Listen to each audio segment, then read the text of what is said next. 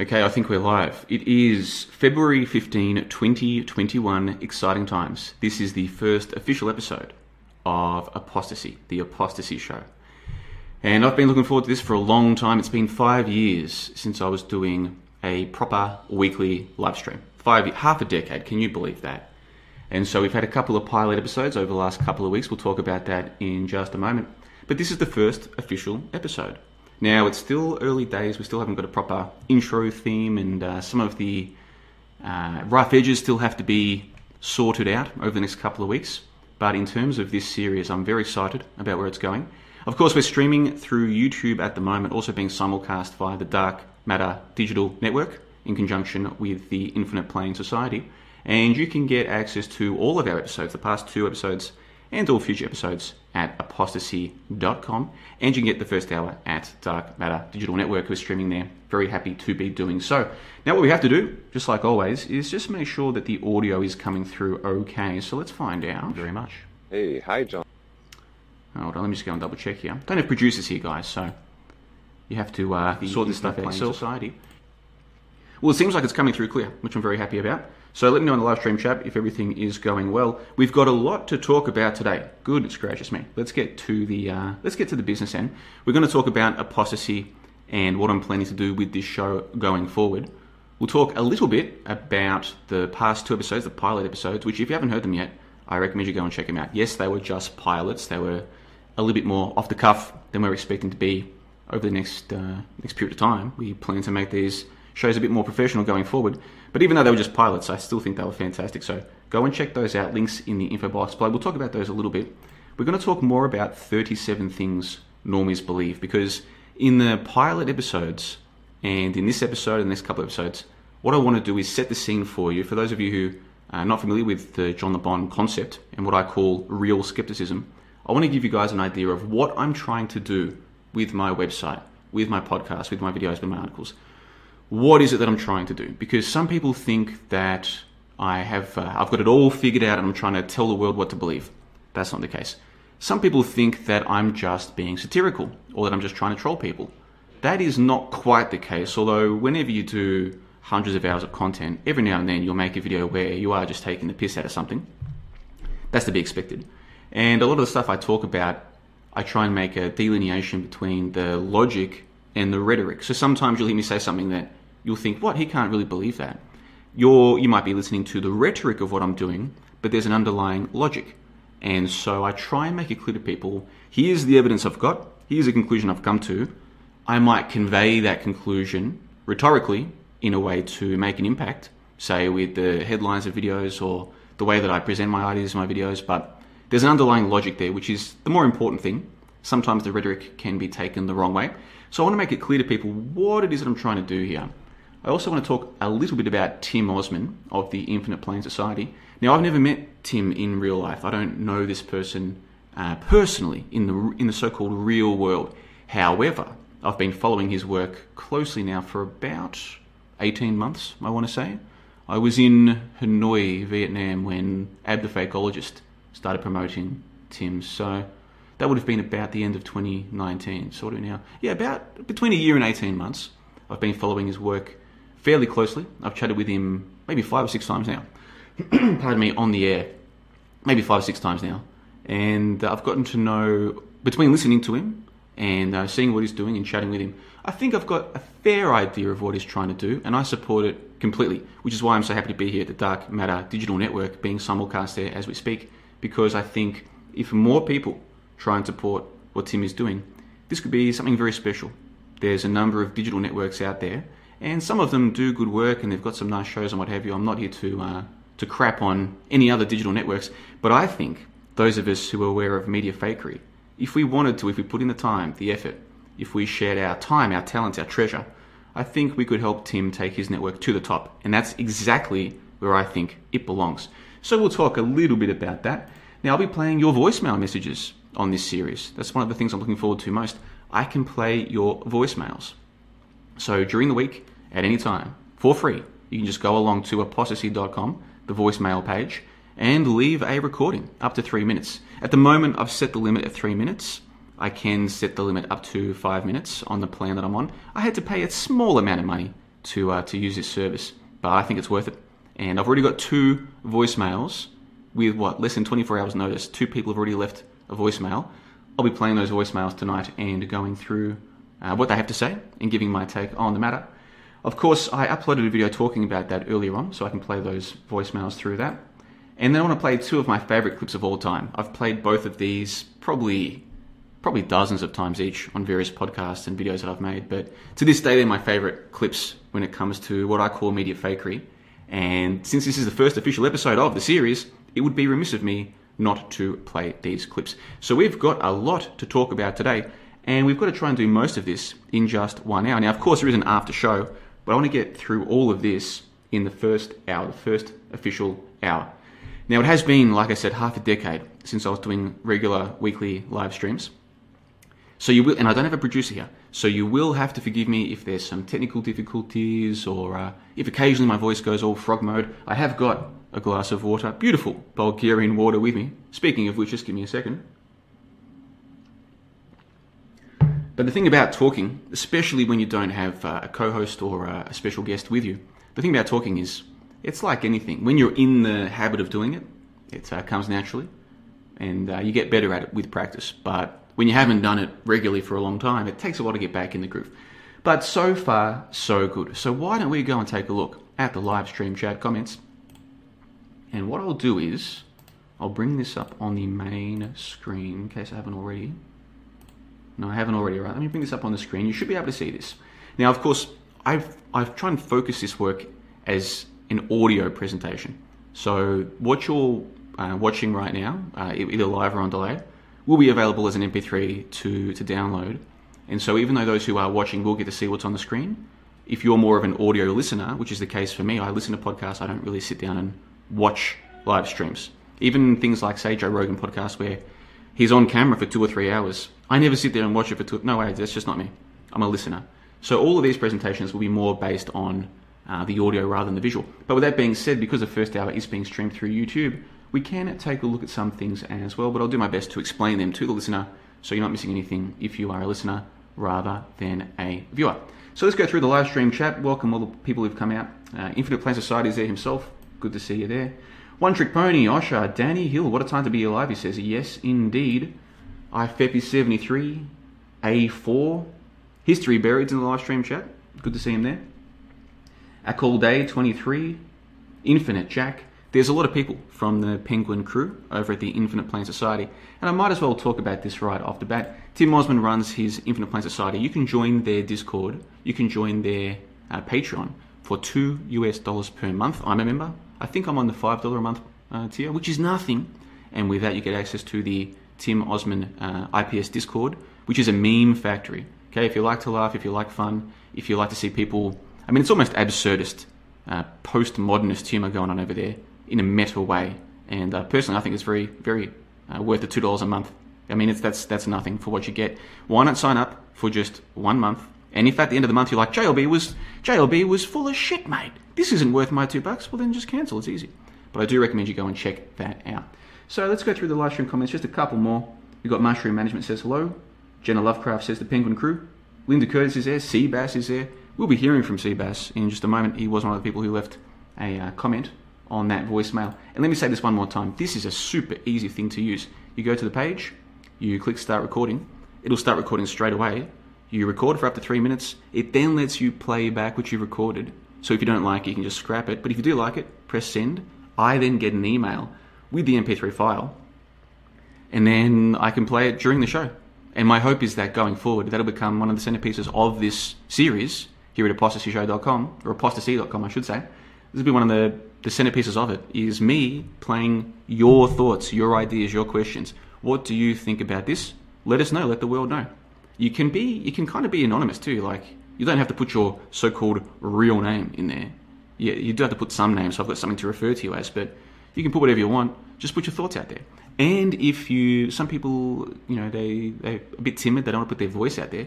Guess what? We've got a mailbag you go to the mailbag and just leave a comment, text version.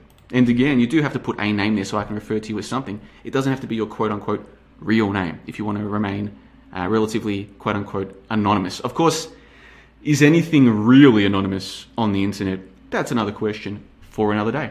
So let's get into the fun then. I wanted to talk briefly about the last two pilot episodes. Thanks for all the positive feedback I received about those two pilot shows. Tim Osman joined me for one of them, and um, there was a, the first hour and the, the after show. There's about four hours of content already done as part of the pilot, and uh, that helps me to get into the swing of doing the live stream. Gave me an idea of like, what do I want to do with this show? You know, what do I want to do with this show? I did the Baller Skeptic Roundtable five years ago. That blows me away. I used to do the Sunday sessions and the ARP with the three live streams I used to do. But it's been so long and so much has happened since then. I started off as a live streamer before I ever made a single YouTube video as John Le Bon, before I ever wrote a single article as John Le Bon, before I ever uh, did anything, before there even was a johnlebon.com. In fact, before I even was John LeBond, back when I was just Jono from the ARP, I was a live streamer back when live streams and Google Hangouts were still relatively new on YouTube. And so to finish all of that, uh, we started at the end of or September, October 2014. Then we basically finished at the end of uh, 2015. So in the four four and a half years since then, obviously I've become more of a so-called YouTuber. I think I've made about a thousand YouTube videos now. I write articles for johnlebon.com, and uh, I'm a podcaster. I record podcasts with guests, take the time to edit them, make them sound nice and beautiful, and then I publish them. To go back to live, quote unquote, radio, live streaming, where it's just whatever happens, happens. You can't go back and edit something out. You know, if something doesn't sound good, or if there's some dead air, or if your voice goes frog mode, too bad. This is live broadcasting. It's actually kind of exciting for me to go back, kind of like um, going back to the future. You know what I mean? Going back to my roots. This is how it all started. Not worrying too much about the, not being too pedantic about the so-called production values. Just get there, read the comments, read the emails, play the clips, give your thoughts, have some fun this is uh, pretty exciting for me, I have to say. So uh, I hope you guys are excited as well. This should be a lot of fun. Like I said, if this is all new, check those links in the info box. You can listen to both of the pilot episodes. Back then, I was just calling this the, the live show. I didn't think of a name for it yet. I came up with ApostaSee yesterday, actually. And uh, we might talk about that later on. 37 things normies believe. So in the first two pilot episodes, I went through 10 of the 37 things normies believe and gave my basic take on it. Now, this is an article that I wrote back in 20, is it 2017, 2016? A long time ago, bro. Yeah, end of 2016. And basically what I was doing was I was exploring what do people believe? What did I used to believe? Why did I used to believe it? And is there some reason that we should maybe question what we think we know on these topics? And you'll hear me reiterate this point many, many times. I refer to the normies as normies in a in a nice way, in a loving way. I don't think I'm better I'm a better human being than the normies. In fact, I know for a fact that lots of the normies are better people than me. They're more, uh, firstly, they're more happy, which is the most important thing, I think. But secondly, they might be more peaceful. Some of them are more successful uh, financially, socially, um, in terms of sport. I mean, all the things are important. Some of the normies are doing better than me. Many of them are. I know that for a fact. So I'm not saying that I'm better than them. And uh, moreover, we need a world of normies. And this is going to be one of the things that we explore. One of the meta elements of this of this series is this idea of these people out there putting out this idea that, oh, we have to wake everyone up. And it's like, okay, let's just pretend that you are awake. For argument's sake, let's pretend that I'm awake. Why would we want to, why would I want to wake up the so called normies? Let's just pretend that you can, which is another contestable notion. Let's just pretend that you can. Why would you want if you met a normie who believes that, you know, JF, what's his name, uh, JFK, we choose to go to the moon in this decade and do the other things, not because they are easy, but because they are hard, all right? They believe that that dude started a space mission. They believe that that dude got uh, shot, yeah, by, was it Lee Harvey Oswald in uh, Texas one day? Was it Dallas, Texas, I think? If they believe that, but they're happy, they're happy enough. They, they wake up, they hit the snooze button on their alarm, they sleep there for another 10 or 15 minutes. They get up, have breakfast, brush their teeth, have a shower, uh, jump in a car, listen to you know, radio, listen to that nonsense, ah, ah, you know, all the fake laughter, all the scripted nonsense that is uh, radio. They get to work, they do their job, they buy a couple of beers on the way home, get a call from the wife to pick up some, some milk and bread on the way home or whatever. They get home, watch a couple, watch a game of football, drink some beer. Uh, you know, listen to their kid tell them about how, oh, dad, today at, at school we learned, but oh, that's great, you know. If that person is happy, if he is happy, why the hell would I want to try and change his paradigm? Right? Why would I want to do that? Now, some of you will come back to me and say, "Oh, but he's not really happy." How do you know that, right? Or you'll come back and you'll say, "Oh, but we need we need to wake them up to stop the evil elite." That's another thing. That's another thing that I'm going to be contesting over the course of this series. Is this idea that some people have that there's a battle going on between good and evil, and somehow, if we just wake up enough of the normies, right, we're gonna. If you want to believe that stuff, I'm cool with that. Just like I'm cool with people believing that that Neil Armstrong walked on the moon. Okay, I'm cool with that. Like, believe whatever you. I'm cool, guys. Honestly, I'm cool with people believing what they want, and hopefully, people can be cool with me believing what I want. This is a live stream presentation. This is me sitting here behind my Blue Yeti mic, my Acer Aspire laptop, with my glass of beautiful Bulgarian tap water. Oh, guys, you should check out the tap water here. It's it doesn't have a smell. It's like it's like um, water from a, a pristine, pure creek running down the river. Which, by the way, for all I know, that's where they get this water. I mean, it comes out of my tap. I don't know where it comes from. I'm in this little ski town in the southwest of uh, Bulgaria.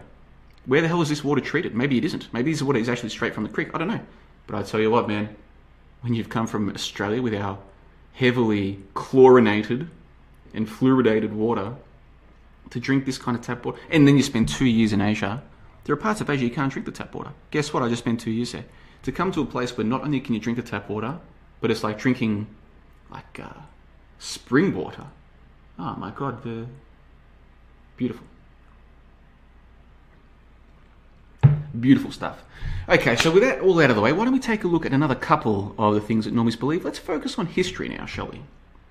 So this is items 11 and 12, and we are looking at an article that you can check out at johnlebon.com completely for free. 37 things normies believe. It is one of the top links on the website. So, one of the things that normies believe is that characters like Plato and Strabo were real people who existed thousands of years ago. Yeah, so you see, Billy, uh, you go to school, you read books, and you, you're going to learn about how people used to live in the long, long ago. How long ago? Thousands of years. Thousands of years ago, there was ancient Egyptians. Guess what? They built the pyramids, okay? And they had pharaohs who were kind of like kings, but they didn't act like they were kings, they acted like they were gods. And all the people below them treated them like gods. And whenever the pharaohs walked around, they used to get on their feet and they used to put their head to the ground and put their hands out in front of them. And uh, they, they thought that they were in the presence of gods. Mm-hmm. And then what would happen is when these uh, gods would die, because for some reason, even though they were gods, they still died, these people would then embalm the kings. Okay? And they would they would turn these king pharaoh things into mummies. Yes. And you know what? There's a mummy tour coming to our local city in a couple of months. Let's go and pay the entry fee and go and see the mummies. Yeah, right? That's what people believe. And then you've got characters like Plato. Oh, guys, you know, uh, humans used to be non civilized and non intelligent. But then a few thousand years ago, guys like Plato came along in the part of the world that we now refer to as Greece. And they used to uh, sit around and think very, very smart thoughts and have very intelligent conversations and they developed the field that we now know as philosophy. Philo meaning love, and sophy meaning thought or logic or um, what would you say, communication, you know, sophy is in sophistry, this kind of thing. I'm not an etymologist, but that's basically what they were doing. They loved knowledge, they loved thought, they loved thinking. They were the philosophers, the great philosophers. And Plato, God bless his soul, he came up with a lot of good stuff, right? Strabo as well, all these people, Herodotus, the first ever historian. Okay, he was the one who who made history what we know it today. He came up with this idea of history, as we call it today, right? Now, this is what people truly believe that we today know what was happening thousands of years ago. That's what people believe. That's what I used to believe. But then something happened a few years ago, guys. Something happened that shook me to the depths of my miserable soul. What I decided to do was to double check these stories. So suppose you've got a book at your local library and it's uh, say 20, 30 years old. It was published in say 1990, 1995 or something like that. And it's about, for argument's sake, the ancient Egyptians. For argument's sake, right? You can read that book and what it is saying might be true. But how do you know? Well, they will usually have references and footnotes and this kind of thing. So it might say, for argument's sake, King Tut became the king when he was, I don't know, 14 years old, whatever the story is, right? That claim that they're making. They might have a good source for that. What's the source? So you check and it says they got that information from this book from 1950. Okay, the, the comprehensive works of ancient Egyptian literature or something, right? I'm just making these names up, but you get the idea. So you're like, oh, okay, I'm going to find that book.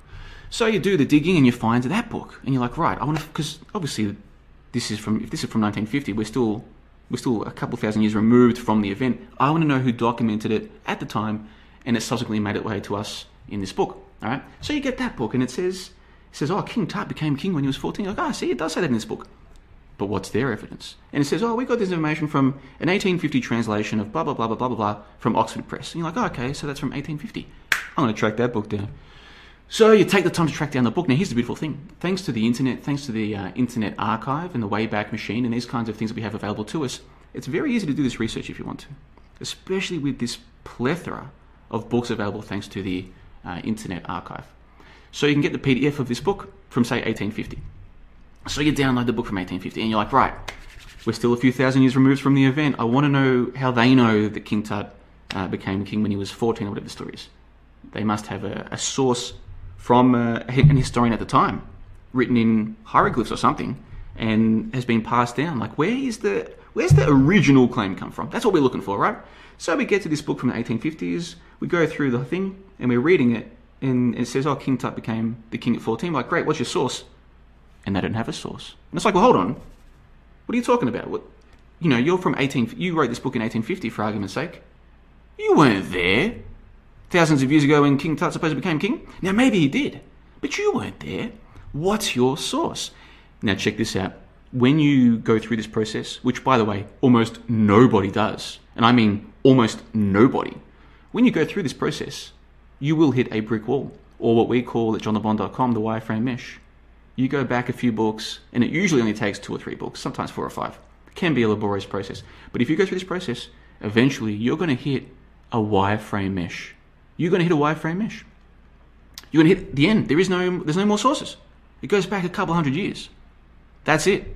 That's it. Now I know this sounds so hard to believe because there's all these historians and you've seen all these documentaries, and of course, unbeknownst to you, you have been programmed uh, from the time you were very young to believe a whole bunch of stories. And humans are very programmable, and it's very difficult for humans to undo the programming.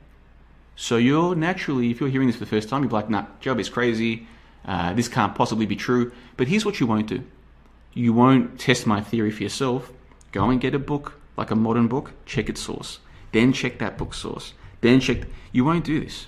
Now, I call this primary source research methodology. I've got an article about it on johnlebon.com, available for free. Multi thousand word article, full of images, uh, well structured article explaining to you what I mean by this. What you will not do, even if you think I'm crazy, even if you think I'm making this up, even if you think I'm completely wrong, here's what you won't do. You won't test this theory for yourself. And here's how I know that. Because I've been talking about this for years. And in the rare occasions where people do test it for themselves, I get an email, right? Or a message on Discord. I'll get a correspondence of some kind saying, words to the effect of, I tried what you said, and what you're saying is correct. Right now, sometimes there'll be a I thought you were crazy. I'm sorry. Sometimes there'll be a what you said kind of made sense to me, but I wanted to check it for myself. Everyone's um, path is different, but the center, the center of what they're saying is always the same. Holy shit, man, you're right.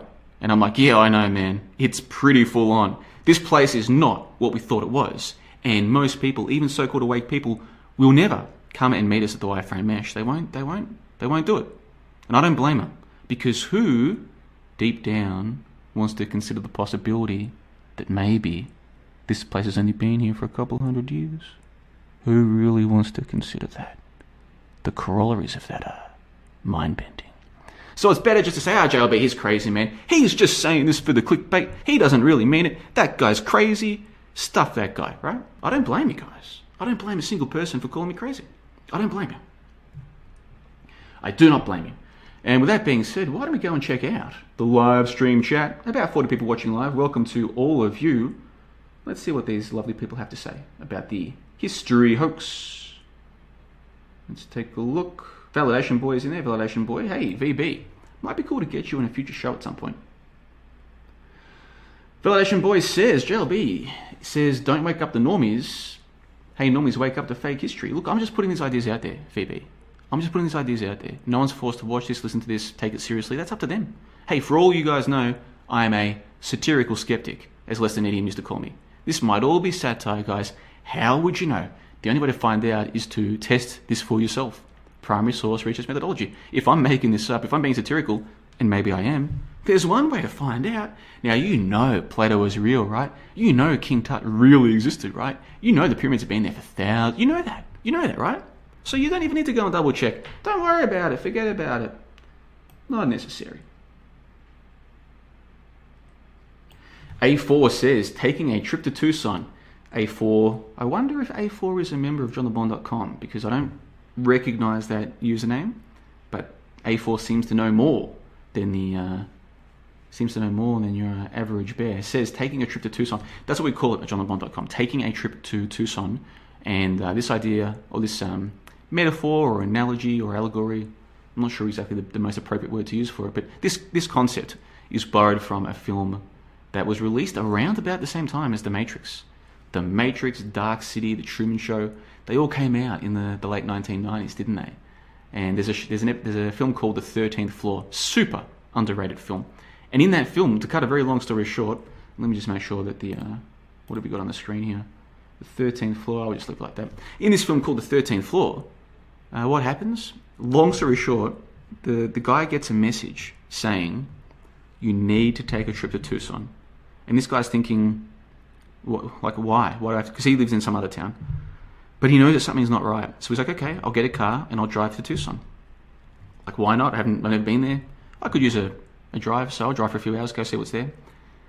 The further he gets from the city, i.e., the further he gets from the regular thought patterns, yeah, the regular belief systems of the people, the further he gets away, the more lonely it gets. There's almost nobody out there, okay? Just like if you trace the sources for so called history, there's no one else doing that. It's just you. Yeah, maybe myself, uh, TNG from TNG Breaking Reality, some of the members of his side, some of the members of my side. Sure, there's a few of us, but we're a drop in the drop in the ocean, aren't we?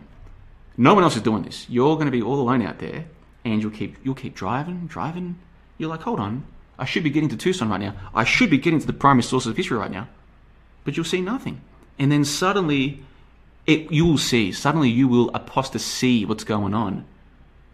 The wireframe mesh, and that's what happens to that character. Don't want to spoil the film for you but uh, I do recommend you go and check it out, The 13th Floor. That's what this is. When you realize, holy crap, all of our uh, so called ancient civilization history is crap, when you internalize that, you now see something that the people around you can't see, won't see, maybe better off not seeing, perhaps. Yes. Okay, who else we got in the live stream chat? Lots of people having fun in there. Good to see you all. Empress Infinite says most books are just someone's idea. Yeah, that tends to be the case. More Mayor says, Did you hear about scientific method? It is not that old. What did people use before that? There were no people before that. Mm-hmm. I tend to agree. Yes, indeed. All right, so let's go and check out the rest of this 37 things. Just let's just do one more item because there's some clips I want to play. I'm already halfway through the show. The Bible was written thousands of years ago. The average person whether they are a so-called Christian or a so-called atheist or anything else, tends to believe the Bible's a couple thousand years old, right? Because, you know, we're in the year 2021 now, and, uh, you know, Jesus was around about 2,000 years ago, you know, 2021 AD. That's like AD for after death of Jesus. Is that what it stands for? Gee, I'm not sure. But a couple thousand years ago is, uh, is when the Bible, you know, was, uh, was written. Even if it's not true, even if it, even the people who wrote the, the Bible don't really uh, they, they, they never met Jesus or they never spoke to God or even if, if this is just the ramblings of a bunch of crazy religious loons, it was a couple thousand years ago, is what I think the average normie believes. I suspect this is the case. Here's the thing. I tried to trace the sources of the so-called Bible. I'm like, okay, where's where's the Bible come from? Maybe it's 2,000 years old. I don't know. So what I did was I took the time to trace the sources. And what I discovered shook me to the depths of my miserable soul. And if you're interested in this topic, check out johnlebon.com. Just type in Bible in the search bar. It'll come up with my research into this. It took days and days to trace through the sources of this one. This was a very difficult nut to crack this one because, say, with um, ancient Egypt or ancient China, or whatever, because that's meant to be an academic field of history, they give you, they generally give you the footnotes and references so you can go and double check. Of course, no one does. That's how the whole ruse can uh, can keep going. But at least they give you something to work with. With the Bible, where's the footnotes and the references for the Bible? Where are they? They're not in there. So, so actually try and track down. Hold on, how do they know? Like, where's the Bible come from? They weren't writing English two thousand years ago. Okay, so the Bible that we have today in English is a translation. So when did it get translated to English? What was it translated from? Does that copy still exist, or do those copies still exist, etc.? And to cut a very long story short, it uh, turns out that about 150, 170 years ago, oh, there's just some dude who's trying to track down uh, the Bible, and he happens upon a, a, monastery, and he notices them. This is the story. This is the official story, guys. He notices them uh, burning, burning some old papyrus or some old books, and he's like, "Hey, what are you doing over there?" They're like, "Oh, we just want some heat, so we're just going to burn some old books." And he's like, give me a look at those books before you burn them. And he's like, by crikey, this is the Bible, guys. This is what this is the bloody Bible you're burning here. Give me those. Stop it. Stop burning those books, you idiot monks. Now you might, if you haven't heard this before, you might be like, JLB, I know you're making that story up. That's a crazy story. That cannot be the official story. Once again, guys, maybe I'm JLB, the satirical skeptic. Maybe Lester idiot, uh, Lester Needium got me when he described me that, or he or she or it, uh, whatever, whatever the hell Lester is. Maybe Lester was right. Maybe I'm being satirical, guys. Go and look into it. Go and look into the Bible really comes from. If you take the time, and it will take you some time, you'll you'll find yourself sitting there reading, reading the screen or whatever it is that you're reading, thinking, "What the hell? How come no one told me this before? Who's going to tell you?" The lemmings sitting at home, yeah, watching their "So You Think You Can Dance" or their American Idol finals, yeah, or on their social media, scrolling to see if if their friends have uh, uploaded any photos of them, you know, wearing makeup, looking all pretty and stuff, right? Like, you, what you think those people are going to come and tell you the truth? Or the TV, the, the news presenter, you think he or she is going to say, "Hey guys, by the way, forget about the the bushfires and the burning houses and the the police um, coming to get you because you're not wearing a mask." Forget about those stories. Today we have to talk about something very important. Turns out that history is a lie. You think they're going to do that for you? No. No, they're not. No, they're not. Oh, and you think the so-called alternative media is going to tell you this stuff? the so-called alternative media, give me a break. No one is going to come and tell you this apart from a, a, select few people, and I happen to be one of those people. Now, don't believe me? Go and check for yourself, and in maybe a week or two, maybe a month, I'll get an email from you saying, JLB, um, I'm a bit concerned because I think what you were saying was true. I'm like, don't be concerned. There's a few of us here at the Wireframe Mesh. Join the club. Join the club. I brought an esky full of beautiful uh, Czech beers. Yeah, yeah, boy. Welcome to the wireframe mesh. That's right. Okay, so enough about all of that. That is 37 things noise believe. We've only got through 12. Okay, pilot episode uh, zero and then double zero got through the first 10 between them. Today we got through the next two, but we are fast running out of time. Let's go to the live stream chat, read some live stream comments. 50 people watching live right now. So, Overthought says, or asks a question rather, what year did they think it was in 5 BC? Excellent question. I used to wonder that too. I'm like, I remember as a kid I was wondering about this. Like, so before it got to AD, did people know that something big was going to happen and they were counting down the days? Can you imagine how exciting that would be? If you're a kid and you know you're going to whatever rudimentary version of school they've got back 2,000 years ago, or two and a half thousand years ago, whatever, and, you, and you're like, what year is it now? Oh, it's it's 73 BC. What year was it last year? 74 BC. Next year will be 72. That's right. What happens when we get to zero? Oh, something big's to happen. Yeah, what? Oh, you'll see. you'll see. The Son of God's coming. The Son of God. Yeah, that's right. And then once he gets here, and then once he's dead, then we're going to start counting up. Yeah. So if you make it to if you make it to 80 years, little Billy boy, you'll get to see the Son of God. Very exciting. That would actually that would be exciting. That would be exciting, wouldn't it? You know what I mean? That would be wow. The Son of God. That's right. Will we know that he's the Son of God? Probably not. You'll just be a carpenter. Oh, okay, cool. I'll stick around for that. Yeah, yeah, boy. Akul Daily 2323 says the whole BC and AD dates are suspect AF. Like, when did they know when year one was? See, these are good questions, guys. These are good questions, and that's what this show is all about. So, what we're going to do, I'm going to play for you the, uh, the voicemails that were left at uh, apostasee.com. Once again, guys, ApostaSee spelt S-E-E rather than S-Y, okay? apostasee.com. Check it out, the voicemail. Very easy to leave a voicemail, which two people did.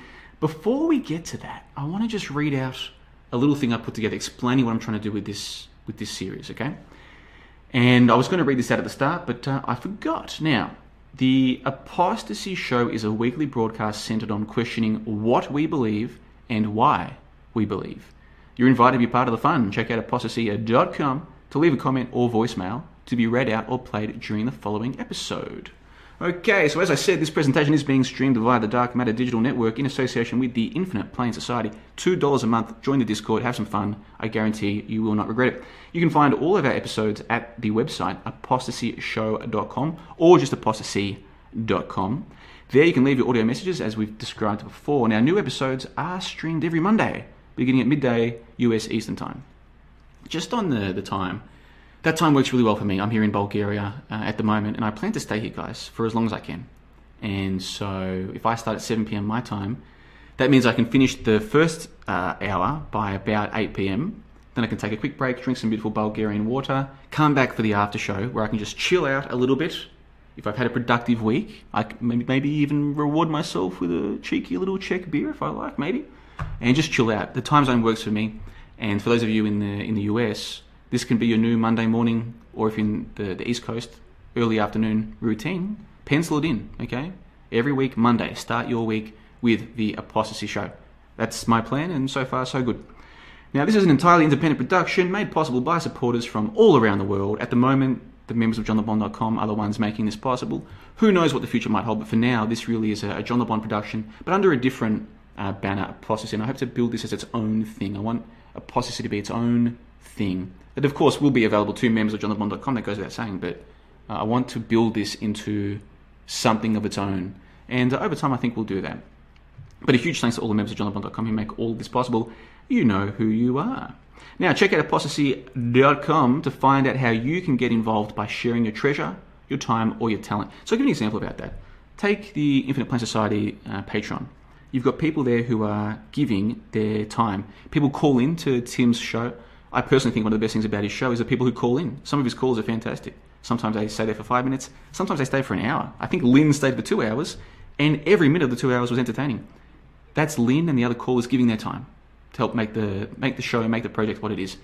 Then you've got people giving their talents, people making all those gifs, making all the memes, making the, the South Pole episodes. That's people giving their their talent, right? Now there are some people who maybe don't have the time or don't feel they have the talent. Guess what they can give? Their treasure. Two dollars a month. That's nothing. And of course, some people give more than that as well. That's what I'm hoping to do here with ApostaSee. Give your time, your talent, or your treasure. Give your time by leaving a, an audio voice message or leaving a comment in the mailbag give your talents, and I'll talk more about what I'm hoping to do on that front in the future, or uh, give your treasure. That's right, give your treasure, which is what the people at johnlebon.com are doing. So a big thanks to all of them. Now, what is apostasy? According to the Cambridge Dictionary, apostasy is the act of giving up your religious or political beliefs and leaving behind a religion or a political party. According to Wikipedia, apostasy is embracing an opinion that is contrary to one's previous religious beliefs one who undertakes apostasy is known as an apostate. And I put to you guys, you lovely people in the live stream chat and listening all over the world, either live or on delay, that you guys are also, most of you, apostates. You used to believe in a whole bunch of things because you were raised as a kid to believe in them. You've since realized they're not true, so many of these things. Now, if you talk about these things with friends, family, acquaintances, workmates, etc., what happens? What happens most of the time? They don't want to hear it. So what do they do? They try and persuade you to stop they start putting pressure on you to stop questioning. If you keep going, they will start to shun you, ostracize you, mock you, belittle you. Eventually, you'll be cast away. Why? Why? Why is belief in outer space like? Is that is that like a religious tenet? Like, why are you? Tr- how come if I question if space is real, for argument's sake, how come you're getting mad at me? Like, how come you can't just believe and then I won't believe? You know, or if this is meant to be about science and not faith, then shouldn't you have some empirical evidence? That's what science is meant to be about, isn't it? Why are you getting mad at me? Now, of course, a lot of you know why they're getting mad because they, the people who are still stuck in scientism, they don't realize they've been raised in a religious cult, as Tim would call it, a doomsday cult. They don't realize, and it's not their fault. They're not bad people. But you are committing an act of apostasy by going down this path of questioning things. And guess what? So am I so are many of us all around the world. Some argue that there's more and more people waking up every day. I don't know about that. Maybe there is, maybe there isn't. I don't know. But there are there are hundreds, maybe thousands, maybe tens of thousands of people right now who are out there seriously questioning what they were told as kids. And in doing so, they are committing apostasy. Basically, apostasy is the act of leaving behind your old belief systems. So if you have begun to peer behind the curtain, pay no attention to that man behind the curtain, then you probably realize that you were taught things as a child that simply are not true. And you probably also realize that if you simply question the orthodoxy of our day, it can make regular folk around you rather uncomfortable. Some people are not ready for these kinds of conversations, and in many cases, they never will be. Period. But here at the ApostaSee Show, we're making apostasy great again. It's okay to question what we think we know, and that's the whole point of the ApostaSee Show. I'm your host, John Le Bon. I was meant to read that at the beginning, but uh, kind of got time got away from me. So hopefully that gives you an idea of what I'm trying to do with the show. Now let's play this clip. This was left by this was left by Seabass. I'm going to play this right now. So I asked people to leave their comments for this first ever episode of the Apostasy Show. We got two comments. The first comes to us from Seabass. Check this out. Thank you very much. Hey, hi John Le Bon. My name is Seabass. I'm uh, here in Canada. I've been loving uh, going through your videos. It's um, it's it's changing the way I look at the world, and I appreciate it. Um, one philosophical uh, one thing I noticed though is that, um, and it's a bit worrisome for me, is that um, with your voice and, and your sort of appeal to my uh, greater intelligence, you could basically say anything and make it sound believable to me. Uh, for example, I, I, I, had a thought experiment once. I imagined you saying, "Come on now, guys, you really think there's something, there's such a thing as a, a Russian language out there? Uh, you mean to tell me there's really people speaking Russian out there? This whole nonsense language. Come on, guys. Come on. The Russian language hoax. Yes, yes, indeed. I get what he's saying. Thank you. Thank you very much, Seabass, for the comment. And I'm super impressed that someone has that kind of level of self awareness. We as humans, so called human beings, are very suggestible creatures. And this is especially so, especially so rather, when we are in groups. There's a guy called Gustave Le Bon. Did he really exist? I don't know. But he wrote a book, or someone wrote a book under his name called The Crowd. It was actually written in French, but uh, translated into English. And when I read that a few years ago, one of the main things I took from it was this idea of you can be in a crowd without realizing that you're in a crowd. And guess what the internet is today?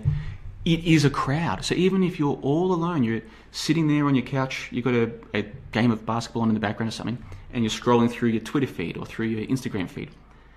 Yes, you're all alone in the physical sense, but in a psychological sense, possibly even in a spiritual or metaphysical sense, we'll save those discussions for another time, you're actually in a crowd. And we are influenced by that crowd because now you can see what are people saying, what are people doing, what are people with thumbs up, thumbs down. What is the crowd? Now, you might not be consciously thinking about that, but I put to you that all of us are affected by that, seriously affected by it. This is especially so when we're in Discord rooms or Skype chats where we're surrounded by people who have certain belief systems that are reinforcing one another and then doubly especially so when those belief systems are so different to the everyday person. All of a sudden you get people who, their family, their friends, their, uh, their children, all these people, they can't talk about this stuff with those people without being shunned. That person now goes into a group, into a crowd, where their beliefs are being reinforced, being supported, being uh, thumbs up, you know, voted up and stuff like that. That person can and will be swept up in that unless they're very, very conscious of what's going on. And most people can't be conscious because they don't have the self awareness to say, you know what, I can be influenced by people. So when Seabass here says, Joby, I'm concerned that uh, if you were to say something completely crazy, I might actually go along with it. That level of self awareness is required to have any chance of avoiding the, the groupthink and the hive mind. And most people don't have that level of self awareness.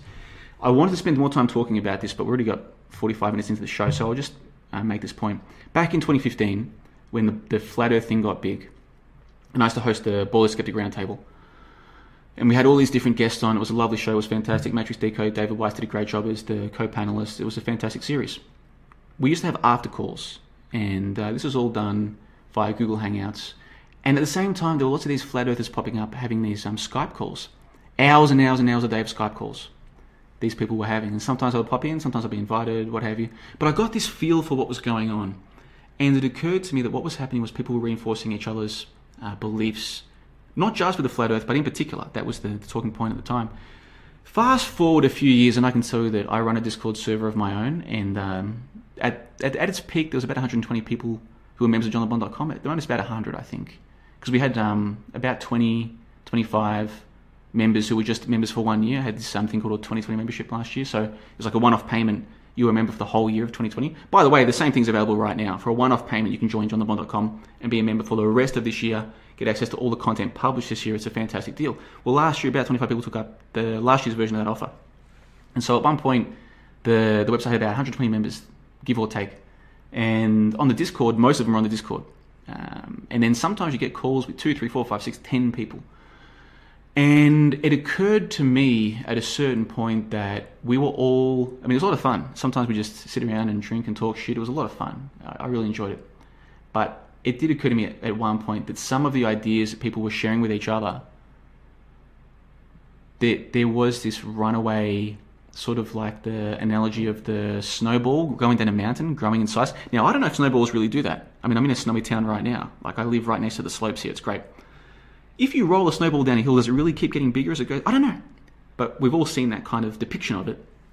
And uh, as an analogy or a metaphor, I think this can happen when we're in these little online groups, especially those of us who are willing to consider taboo topics, willing to think outside the box. I think people can get carried away and I think even myself for a period there last year might have gotten a little bit carried away at times. I think it's natural. And so the point I'm trying to make to you Seabass, is at least you have the self awareness to realize, hold on, I could get carried away here. And, uh, and we as humans certainly can get carried away. The point I would make is if I ever say to you that the Russian language is a hoax, for instance, or if I ever say to you something that just seems completely outlandish, all you can do is say, okay, that's an idea. If you want to double check it, that's, that's the way to, to verify it uh, to simply take take anything I say on, on face value. You're opening yourself up to be misled. Okay, now do I plan to mislead anybody? No, but of course I would say that. Take a topic like the history hoax. I'm saying that if you check the sources, you won't get back more than a couple hundred years. That's something you can check for yourself, independent of John Le Bon. Independent of JohnLeBon.com and TNG Breaking Reality and all these people who've done wonderful work at our two sites. Because uh, members of my site and members of TNG's site have taken the time to do, and it takes so much time to do this and then to write it up. And it's a very frustrating process because when you're trying to do this research, you're looking for the source. So you look here, you can't find it. So then you look over there, you can't find it. You kind of feel like a creature in like um, some kind of invisible dome. You try and walk this way, you bump into something. Okay, I'll, I'll go this other way. And it's just so, it's such a tiring process. But if you do it, I put to you, you will find that there's no sources for history. But until you check, it actually makes sense to have this idea in your head that maybe JLB is telling the truth, but maybe JLB is a satirical skeptic talking shit for clickbait or for amusement or for whatever purpose I might have. Yeah, not just you, Seabass, but everybody. I hope you are skeptical of this. The thing about skepticism, though, is it isn't just saying, well, I don't believe. Skepticism, as I've defined it on my website, there's another article that talks about this, isn't just saying, I believe or I don't believe. Do the work, do the research, go and check, right? That's what skepticism is. And I was very tempted to call this show the Skeptic Show. I ended up going with apostasy because I think there'll be more apostates in the audience than skeptics because real skepticism involves doing the work. And other people don't have the time, the energy, whatever. And that I don't blame them for not doing it. But then they're not really skeptics like me. They're still apostates because they're walking away from their religion, same as I have. But they're not really skeptics because they're not doing the work. TNG's done the work. Members of my side have done the work. Members of his side have done the work.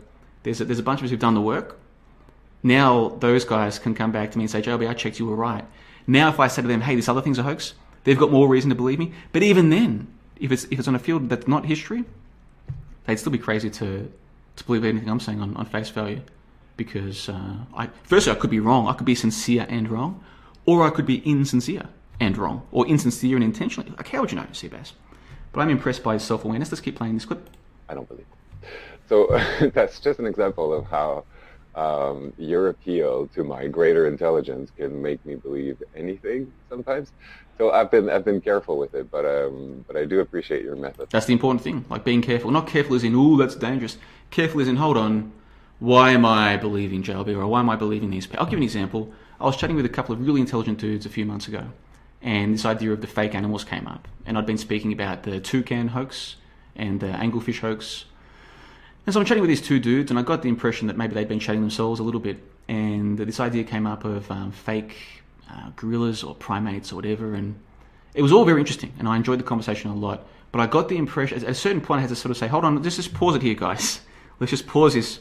You're speaking to me like you think this is a fact, like you're certain about it. Have we gone from thought experiment into you're certain that this is a man in a suit? Like, you, to me, you're kind of confusing the theory with the evidence, with the outcome, with the conclusion. Where are you at with this? Because you're talking very confidently right now. And then we all sort of took a deep breath and actually, you know what? Yeah, like, you know, there's almost like this um, collective pause, like, hold on, yeah, like maybe we are getting carried away. This does happen to us as humans. It's a questioning reality. So, so I'm on board.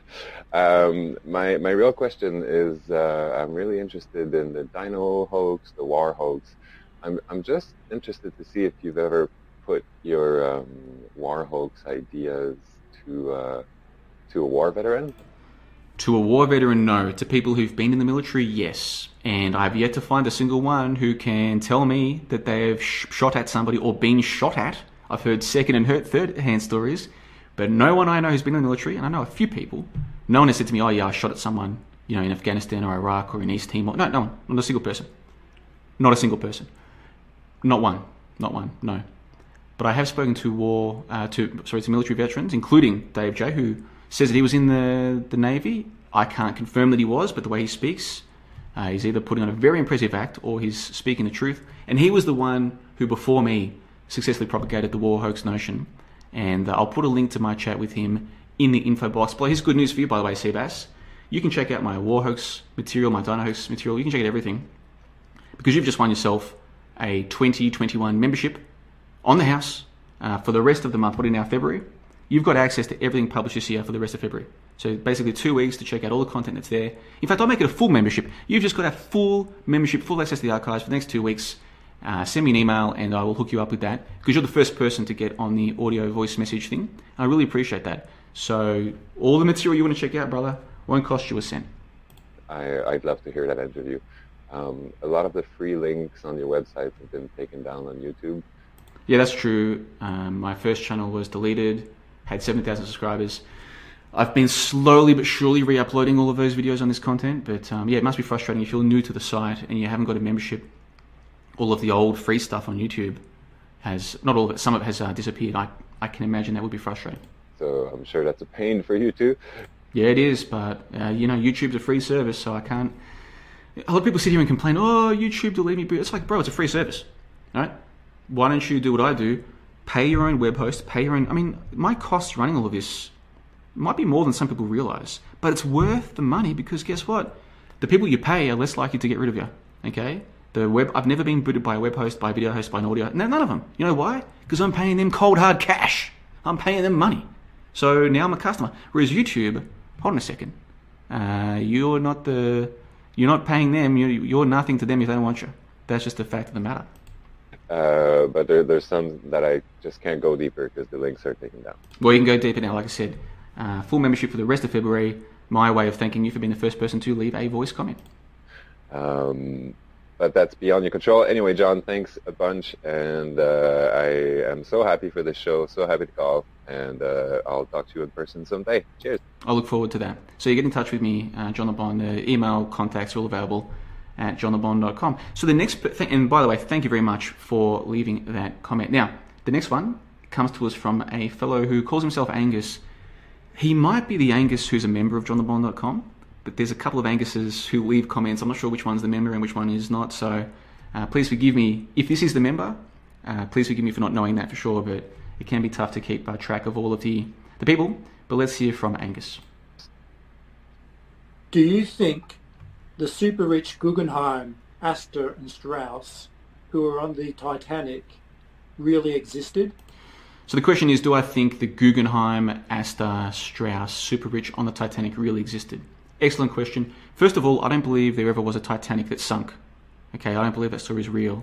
And I've got content about this uh, at johnlebon.com. And Angus, if you're already a member, then you've probably already heard my chat with TNG and others about the Titanic hoax. But if you're not a member, guess what? You've also just won full membership for the rest of February. Get in touch with me, johnlebon.com, and you can go and check out that previous material. I don't believe the Titanic ever existed, and this is not just me saying that. I spent several days. I was in Saigon at the time. I remember really. I always remember where I was when I was doing research and producing content.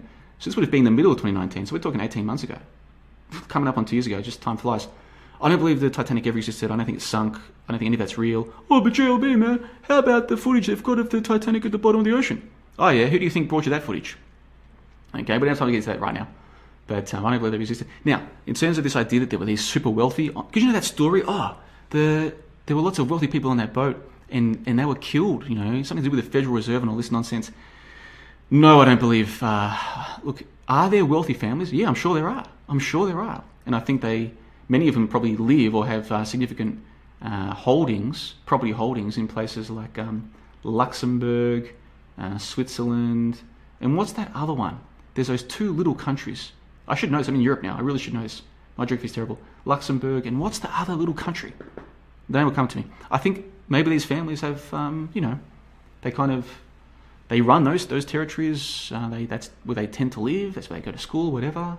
I'm sure there are very wealthy families who live a life that I can't even imagine, right? And that most of us, if we're being honest, we can't even imagine what it's like to be born into serious wealth.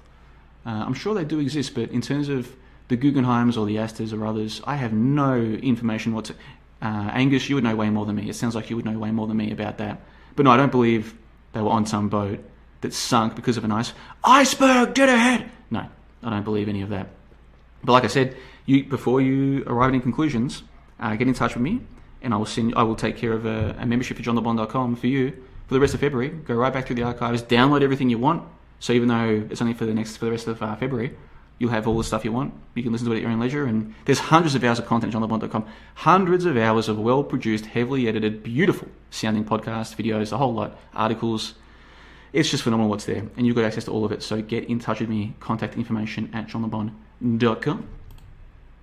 And do you believe Benjamin Guggenheim was one of seven Jewish brothers? Listen, Benjamin Guggenheim, I don't even think I've heard this name before. If I haven't, I don't remember it. So Angus, you would know way more than me. Maybe for next week you can leave a, a comment, like leave an audio thing, sort of explaining for us to, to hear. But I, I don't know anything about uh, this Benjamin Guggenheim, to be perfectly frank. Thanks. No, thank you very much. Like I said, get in touch and I'll take care of it. So, uh, big thanks to both Seabass and to Angus. Remember, guys, any of you can leave a comment like that at apostasee.com. Just go to voicemail. If you're too timid to go put your voice on the air, I understand. Then just go to the mailbag. And the thing about the voicemail too is some people uh, they they're afraid their voice won't sound good. I've had lots of people tell me, "Oh, I don't want to go on your, your member calls because I'm you know I don't think my voice sounds good." Blah blah blah. They're usually wrong. Usually their voices are fine. But if that's you, the thing with this voicemail thing is that it will record what you say and then let you play it back before it sends it to me. So if you if you record something, you listen back, you're like, "Oh nah, I don't want that to be on JLB show." Okay, then just delete it. Try again. If if you try a couple times and you just you can't bring yourself to press send, okay, it, that's as far as it goes. So don't be timid, don't be afraid. Do what Seabass and Angus did. Help make this show better by giving your time, and then I can respond to what you said. I'm sure the viewers enjoy it. Speaking of which, we've come to the end of the hour. Let me just go and read a couple of comments from the live stream chat. About 50 people are watching live right now. Lots of people in there. Goodness gracious me. Uh, lost Spider LSP, as I like to call him, is in the live stream chat. Good to see him there. Tokyo Matt says the call-ins are the best. I think he's referring to uh, IPS's show. But I'm hoping to make these um, audio messages the centerpiece of this show. I think they work out really well. Seabass says, good point, JLB, about overthought. Great response. Stay skeptical. Hey, thank you, Seabass. I really appreciate the kind words. It means a lot. Overthought says, that is so sweet. Great call, Seabass. Yes, I agree. O Brick says, My granddad lived through both world wars and wasn't drafted because he had a bad knee. The official story says they were sending young teenagers. Guess he was just lucky. Hmm. Fascinating, isn't it? Some of these things that don't make sense when you really think through them. I wanted to say a big thanks to there's two or three mods in the live stream chat. The mods that I've given that little wrench thing to are always terrific. They don't delete people for no reason. They don't. There's no um, ego. Oh, let's just delete people for no reason. People are welcome in live stream chat and I think the mods are doing a great job. So big thanks to the mods. If you ever do get moderated and you think it's unfair in one of my live streams, just contact me. The contact information is available at johnlebon.com, and I will try to rectify it. I'll try and fix it. But I think the mods are very fair. I think they've done a great job tonight. Now, well, Angus says he's already a member. I thought that might be the same Angus. Okay, that's cool. That's uh, well. Thank you very much, Angus, for being one of the first two people to ever be uh, featured as the voicemail call-ins here on the ApostaSee Show. It is at the hour, and I want to keep this to an hour, but I cannot finish this stream without playing these two clips. I love them so much. This is Harley Guy from 9/11. I'll just play a few seconds of this. This is from the day of 9/11 supposedly. This is Harley Guy, so cool because he's wearing a shirt with Harley on the front, the Harley logo. Apparently, this guy saw the the towers come tumbling down. Check this out. Tumbling down. Uh, we want to bring in Mark Walsh, who's a, a freelancer for Fox. You live just a few blocks away and witnessed. Dude, I witnessed the entire thing from beginning to end. Dude, I was, I was, I live on the 43rd floor of a building which is five blocks from the World Trade Center itself. I witnessed the entire thing from beginning to end. I saw this plane come out of nowhere and ream into the side of the Twin Towers, exploding through the other side. And then I witnessed both towers collapse. One first and then second, mostly due to structural failure because the fire was just too intense. People talk about how it looked like a movie. I know when I came walking down here early this morning and saw both towers on fire and people on every street corner, it was it was it was like a movie. But you watched the planes hit the towers. I was watching with my roommate. It was uh, approximately several minutes after the first plane had hit. I saw this plane come out of nowhere and just ream right into the side of the twin tower, exploding through the other side. And then I witnessed both towers collapse, one first and then the second, mostly due to structural failure because the fire was just too intense. Mostly due to structural failure because the fire was just too intense. And he's giving this interview a couple of hours after it happened. Goodness gracious me. Mark Harley Guy Walsh.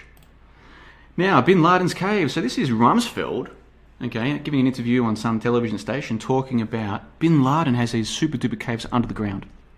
All right, you're not going to believe it. This is, for, I mean, these guys mean this is serious business. There was constant discussion about him hiding out in caves, and I think many times the American people have a perception that it's a little hole dug out of a side of a mountain. Oh, no. This is it. This is a fortress. Yes. A complex, multi-tiered, bedrooms and offices on the top, as you can see. Secret exits on the side and, the and on the bottom.